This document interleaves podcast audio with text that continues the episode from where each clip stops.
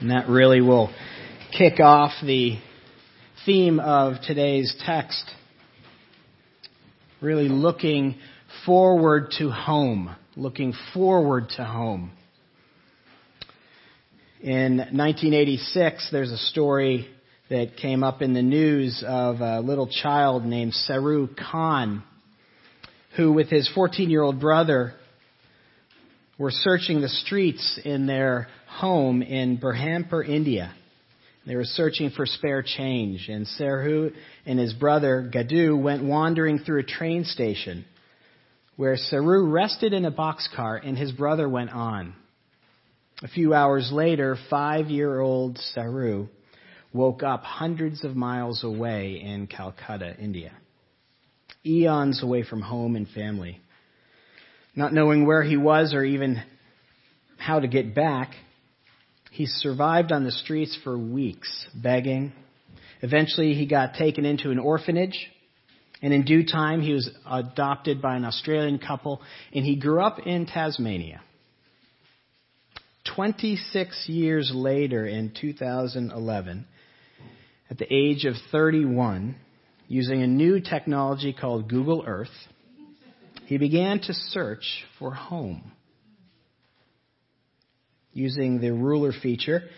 He mapped out a search radius by making an educated guess on how far he traveled on the train 26 years previous.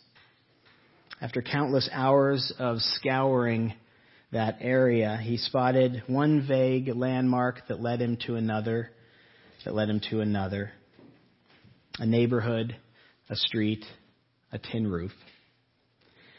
The next year, Saroo embarked on a trip from Australia back to India. And once he arrived in that area, he began talking to the people there and sharing his story. And those people helped him make his way back to his mother and his sister and his brother. Helped him make his way back home. Saroo's story is one of finding his way home. But let's pause for a moment and just imagine how you would feel. Put yourself in his place. How would you feel if you woke up hundreds of miles away in a strange place as a five year old, not knowing where you were or what direction home would be in? Imagine that feeling. When I was six or seven, I was put on a plane to go visit my father in Pittsburgh. And the plane was delayed and delayed and delayed. And when I finally got to Pittsburgh late at night, my father was nowhere to be seen. The baggage area cleared out, and I was left there all alone. I was taken actually to the lost baggage claim person. But I remember how lonely I felt, how scared. I, I can still recall the lump in my throat I had. Where was mom? Where was dad? Where was home? I was six years old. Do you have a story like that? Kids, have you ever lost your mom or dad even for a moment or two and, and the feeling that you get of panic? Have you ever had that feeling? If you can recall that feeling, you can recall the feeling of, the, of that night 2,000 years ago in the upper room that we're going to read about. That's the feeling that the disciples had as Jesus said these words in verse 1 of chapter 14. Do not let your hearts be troubled. Trust in God. Trust also in me. In my Father's house there are many rooms. If it were not so, I would not have told you. I'm going to be there and to prepare a place for you. And if I go and prepare a place for you, I will come back and take you to be with me so that you also may be where I am. You know the way to the place where I am going. Thomas said, Lord, we don't know where you're going, so how can we know the way? Jesus answered, I am the way, the truth, and the life. No one comes to the Father except through me. If you really knew me, you would know my Father as well. From now on, you do not know him. You, you do know him, and you have seen him. Philip said, Lord, show us the Father, and that'll be enough for us. Jesus answered, Don't you know me? Even after I have been among you such a long time, Philip? Anyone who has seen me has seen the Father. How can you say, Show us the Father? Don't you believe that I am in the Father and that the Father is in me? The words I say to you are not just my own. Rather, it is the Father living in me who is doing his work. Believe me when I say that I am in the Father and the Father is in me, or at least believe on the evidence of the miracles themselves. I tell you the truth. Anyone who has faith in me will do what I have been doing. He will do even greater things than these, because I'm going to the Father. And now I will do whatever you ask in my name, so that the Son may bring glory to the Father. You may ask me for anything in my name, and I will do it. This passage is one of great power, great encouragement for the body. But it doesn't start out that way, does it? That's not the way our passage starts out. Our passage starts out in verse 1 with Jesus saying, Disciples, don't let your hearts be troubled. That word troubled is the same word that it was used back in the previous chapter when, when he was when Jesus was troubled over what was about to happen with Judas. He was devastated. You remember that last week. It's the same Greek word that's used back in chapter 11 with Lazarus, where Jesus was deeply troubled, deeply moved, devastated.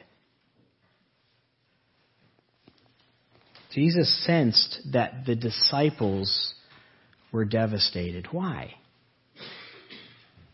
Why were they devastated? Why did they have lumps in their throats that Jesus would have to speak to that? Well, to understand that, you have to look back a couple verses.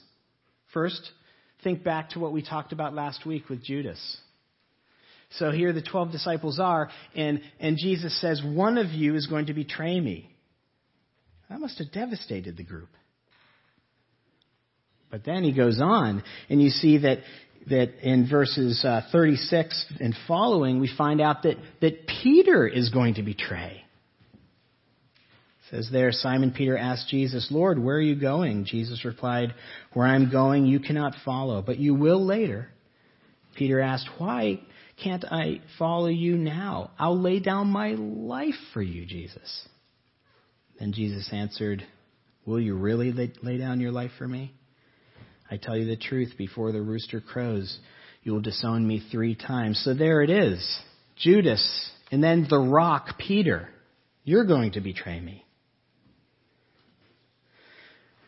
But I think what is devastating that little group the most is found in verses 31 and 32 and 33. Peter is telling them that his time has come. The Son of Man will be glorified, and God is glorified in him. If God is glorified in him, God will glorify the Son in himself and will glorify him at once. My children, I will be with you only a little longer. You will look for me, just as I told the Jews. So now I tell you, where I am going, you cannot come. Jesus is leaving them. I'm leaving. I'm leaving you. Do you empathize with the disciples? Do you feel that, that closure that their leader is leaving? Do you feel the lumps in their throats? Jesus does. And that's why he says, Don't be troubled. Trust in me. Don't be troubled. Trust in me. Those are the words. Actually, those words control this whole chapter. Trust in Jesus. Trust me, I'm not going to leave you in the lurch. Trust me, I'm not leaving you without giving you some hope. Trust me, I'm going to prepare you for my departure. And that is the rest of the chapter. Because Jesus is going to lay out five ways he is going to prepare his disciples for his leaving. And the first way is don't be troubled. Trust me. I'm preparing a place for you. Don't be troubled. Trust me. I'm preparing a place for you. Look at verses 2 and 3. That's what Jesus says. In my Father's house there are many rooms. If it were not so, I would not have told you. I am going there to prepare a place for you. My mother was a wonderful person. Those of you who have been here for any amount of time probably know my mother pretty well. She was a wonderful person. One of the things that she did that I still remember is when I came home from college, I would usually drive home after classes or after finals late at night, and I would call her before I left, and she would always say, Oh, honey, I have a fire going in the fireplace, and I put on a big pot of soup for you. She would always, you know, my favorite soup was three bear porridge. A, glor- a glorified potato soup, but it's my favorite soup. And she would always say, I have a pot of three bear porridge on for you. And that would make me anticipate going home. She would tell me those things so that I would look forward to coming home.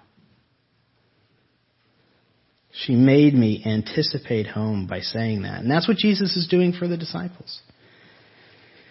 And us. Jesus is talking about heaven here. That's the place he's talking about. And he's going to prepare a place in heaven for us. It's interesting.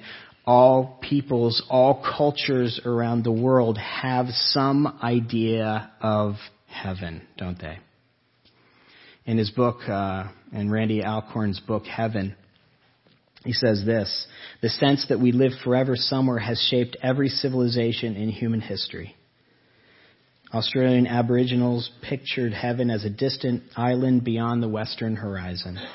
Native Americans believed that the afterlife, their spirits would hunt for the buffalo. In the pyramids of Egypt, people were embalmed with maps to the life hereafter. The Romans believed the righteous would feast in the Elysium fields.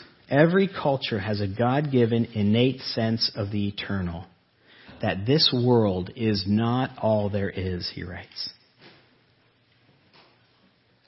Why is that?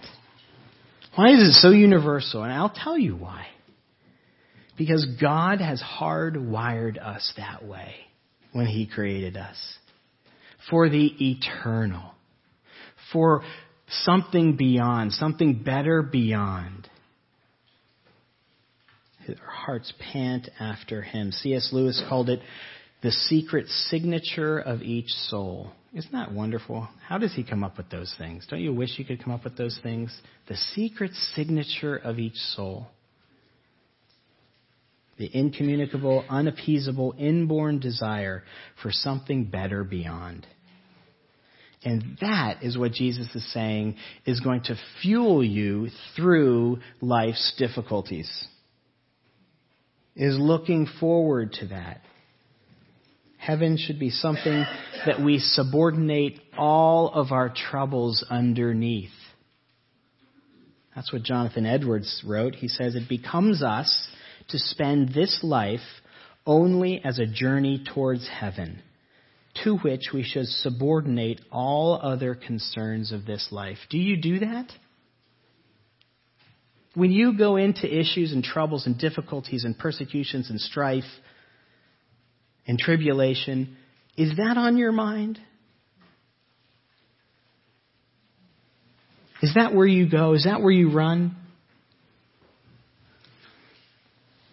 That's what Jesus is saying here. I'm going to prepare a place for you. Let that comfort you, disciples. Let that comfort you, people of God, today.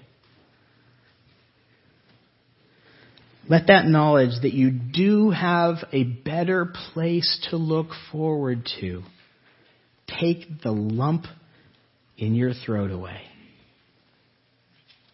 That's what Hebrews 11 tells us the saints throughout history have done. I was very encouraged to hear someone in our prayer time read this verse from, from uh, that very same chapter. They, all the saints that are listed in Hebrews 11, were longing for a better country, a heavenly one.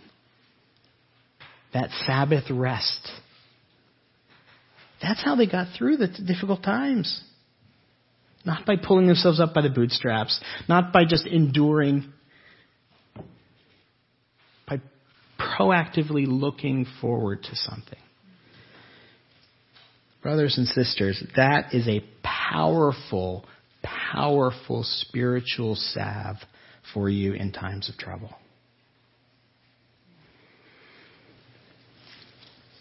And that's what Jesus is pointing our eyes and our minds and our hearts to. He's preparing a place for us in heaven. He's making home inviting. He's putting on a big pot of three bear porridge for you.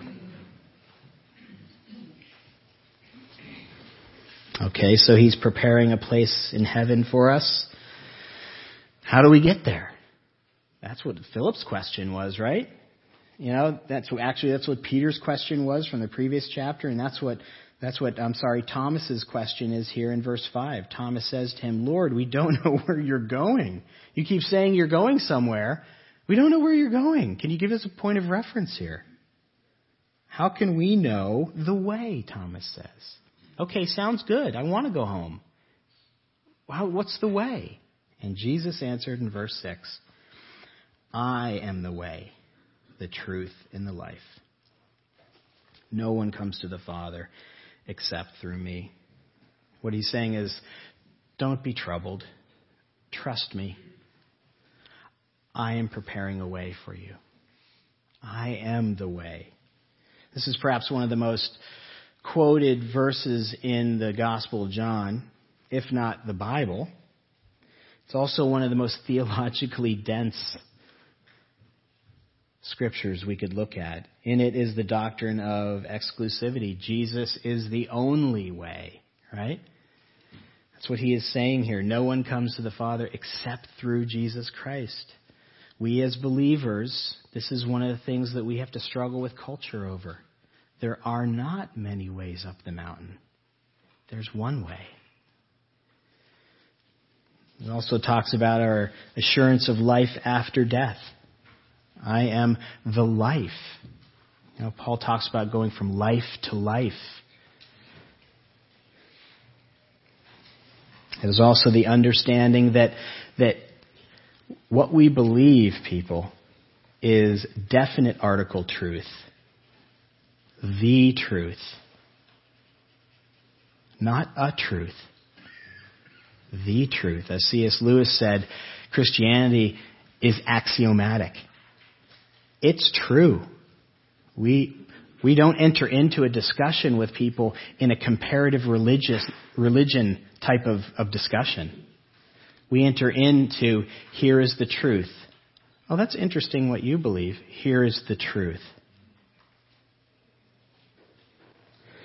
But what we want to draw from this contextually is that Jesus not only points the way to salvation, he is the way to salvation.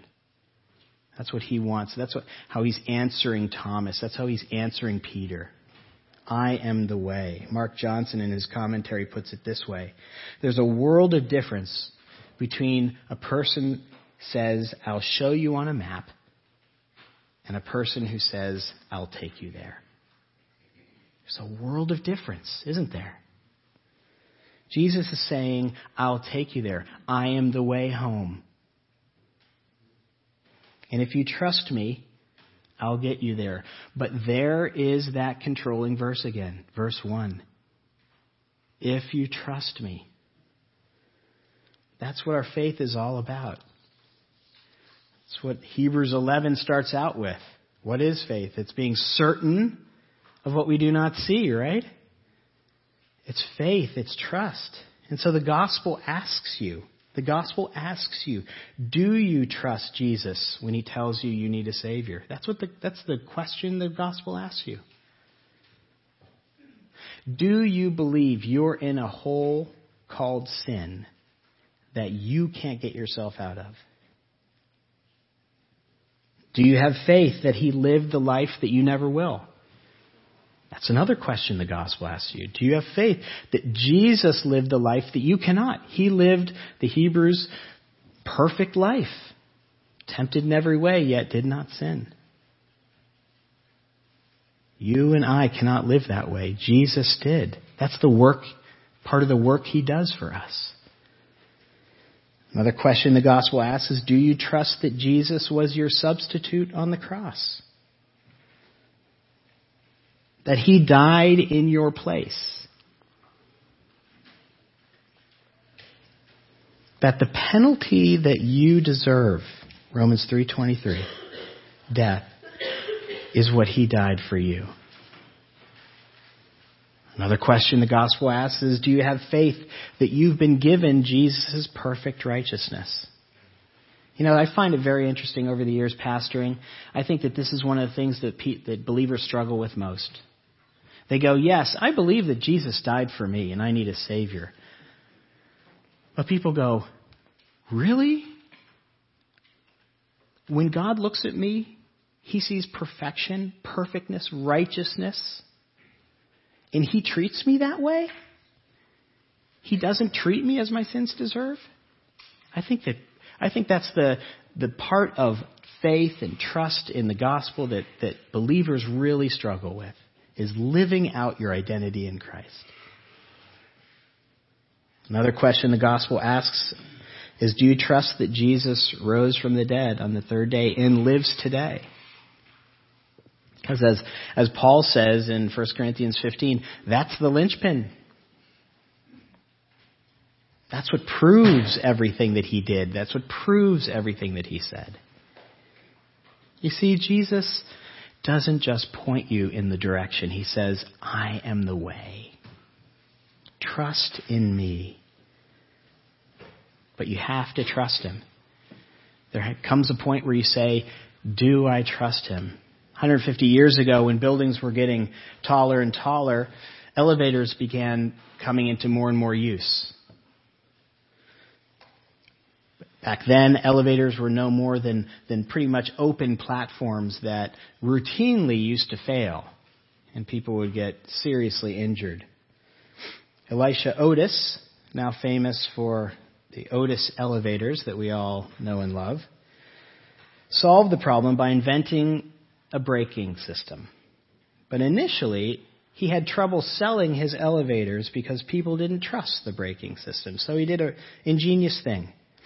He went to what was then the World's Fair of the day in Manhattan, and every hour of that exposition, he would step onto his elevator 50 feet off the ground, and he would order his assistant to cut the cable and his assistant would cut the cable and he would plummet to earth and then his braking system would kick in and it would take him down gently to the bottom. After which he would always step off the platform and say the same words. All safe, people. All safe. In a way, for you to enter into the way with Jesus, you have to cut the cable that you are relying on to get you into heaven. I don't know what that is for you. You have to cut the cord of your own righteous record. You have to cut the cord of your own good works. You have to cut the cord of your philanthropy. You have to cut the cord of whatever you are saying, this will do it for me. And you have to trust Jesus. And you literally have to trust Jesus that He will take you down and that it's all safe, people. All safe. Because He is the way. Third, Jesus says, Don't be troubled, trust me. I'm preparing a work for you. Look with me at verse 12. In verse 12, Jesus says this I tell you the truth, verily, verily.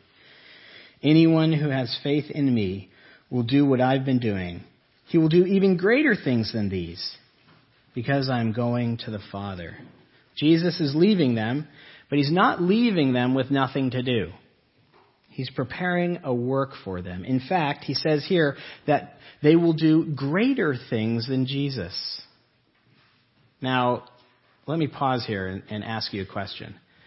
When I read that earlier, Did anyone here go, greater than Jesus? What's going on here? Well, there are basically two ways to take this. First, greater in the sense of miracles. To some, Jesus is referring to the apostolic acts, all the, the miracles that they do. That they would do greater miracles than Jesus. And some even expand this to all believers, that all believers will do more miraculous things than Jesus. If you have enough faith, they say, right? But has anyone really done greater miracles than Jesus? I mean, just pause for a moment and think about this. Healing people at will, feeding people thousands and thousands of people from a morsel or two, calming storms, raising people from the dead. Now, I think what Jesus means is something else. I like what Leon Morris says. He says, What Jesus means we may see in the narrative of Acts that there are a few miracles in healing, but the emphasis is on the mighty act of conversion. The emphasis is on the mighty act of conversion. At the end of Jesus' ministry, I think we can safely say that there were probably about 500 believers, maybe a little more, maybe a little less. But then he told them at the end of his life, gave them the Great Commission, right? Go into all the nations and teach them and baptize them. Teach them to obey everything I've commanded you. And then after he rose from the dead before his ascension in Acts 8, he said, But you will receive power when the Holy Spirit comes on you, and you will be my witnesses in Jerusalem, in Judea, in Samaria, and the ends of the earth. I'd like to take a moment and just show you what that looks like. This is what is meant by greater things. Matt?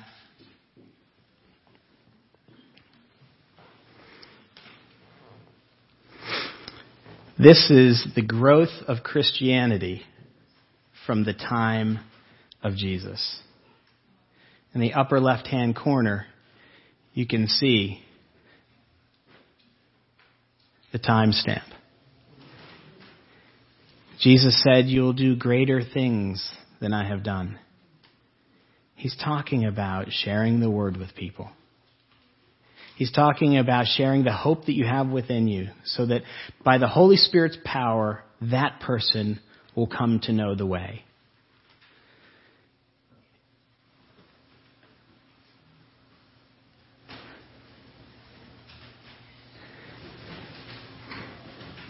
And I also want you to notice as you're looking at this that many times it looks like Christianity is waning, doesn't it? It goes so far and then it withdraws. But I, what I want you to see from this is that it conquers. It goes on. The earth and all who are in them. Jesus said in Acts 8, You will be my witnesses in Jerusalem and in Judea and in Samaria and to the ends of the earth. Isn't that amazing? Jesus was leaving his disciples, but he said, Don't be troubled. You'll do even greater things than I. And we just saw over the last 2,000 years that becoming true. And people, I want to encourage you, in this day, where we see Christianity taking some pretty hard hits, don't we? We see Western culture becoming not a Christian culture. I want you to remember what you just saw up there. Sometimes it recedes, but ultimately it has victory. Finally, don't be troubled. I'm preparing a return. Don't be troubled.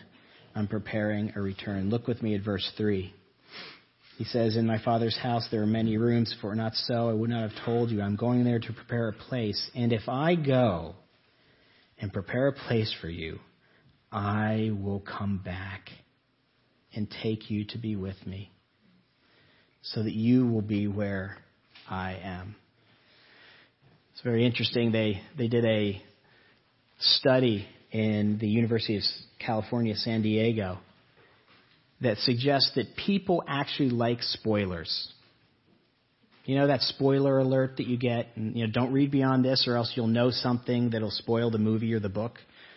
The study actually came back and said people like to have things spoiled for them. They like to know the end. One of the researchers had an interesting theory about why people like getting to know the book before they read it. He said, It could be that once you know how the story turns out, you're more comfortable processing the information and you can focus on understanding the deeper things in the story. I find that really interesting. Our spoiler is that Jesus is coming back. He's coming back for us. He's giving us the spoiler here. And that should bring you great comfort, people. Jesus knew that once we knew the end, that we would be more comfortable processing the ups and downs of life. That's why I asked that question earlier. What do you, where does your mind go when you are in difficulties? I want to encourage you. Let it go to He's coming back for you. Think about that. Doesn't it bring you comfort? And if not, if that doesn't bring you comfort, why not? I mean, I mean, really, people of God, why doesn't that bring you comfort? Let me help you in your thinking. Because we place our hope here in this world. That's the big reason. C.S. Lewis wrote, The idea which shuts out the second coming from our minds is the myth that the world slowly is going to ripen to perfection. Isn't that true? Isn't that where our hope is? Well, I'm in trouble. Well, you know what? Life will get better. Whatever that looks like in your life, fill in what that would look like. What if it doesn't? What if your leg will never work the same again? Or your hearing? Or your eyes? Or your fingers? Or your heart? Where's your hope? Well, my heart will get better. What if it doesn't? Where's your hope? That's the great letdown of this world, people. I, as your shepherd, am constantly listening to you. Do you know that? Don't let that scare you. I hope that encourages you. I'm constantly listening to you. I'm constantly seeking to understand what brings you hope. Where are you putting your eggs? What basket are you putting your eggs in? Is it the net, is it the big three? Money, pleasure, and health? Or perhaps in this political year, let me give you things you will hear in the next six months. You know what will give you hope? A better economy, a better president, a better moral structure, a better political movement. That's what this world is going to be saying to you over the next six months. Put your hope in these. Look forward to these. Did you know that the New Testament references the second coming of Christ 318 times? Why? Why? Why so often? Because God wants His children, you and me, to be different, to place our hope in a different place. He wants His children to place their hope and draw comfort from the fact that I'm coming back for you. I'm not going to leave you out there stranded all alone. There's an interesting story on the inside of a life insurance leaflet about a father and his 10 year old daughter who went swimming on the coast of New Jersey and they got caught in a riptide. And it drew them both out, but the father got free of it. And started to swim back to shore, leaving the daughter. But he yelled out to his daughter as he was saying, as he was swimming back, he said, Mary, I'm going to shore for help. If you get tired, turn on your back and float. You can float all day. I'm coming back for you. That's the last she heard of her father. Searcher boats were called in. The news had spread. Hundreds of people waited on shore anxiously. It was four hours before they found her, far from land. When she got back, there were cheers and joy and relief. The daughter, however, was strangely calm throughout this whole thing. When she was asked why, she replied, My father said he would come back for me, and that I could float all day. I swam and floated because I knew he would come back for me.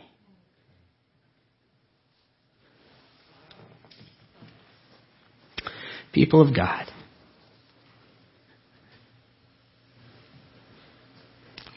You want to know how you get through life? The difficulties? Right here. He's coming back. Pray with me.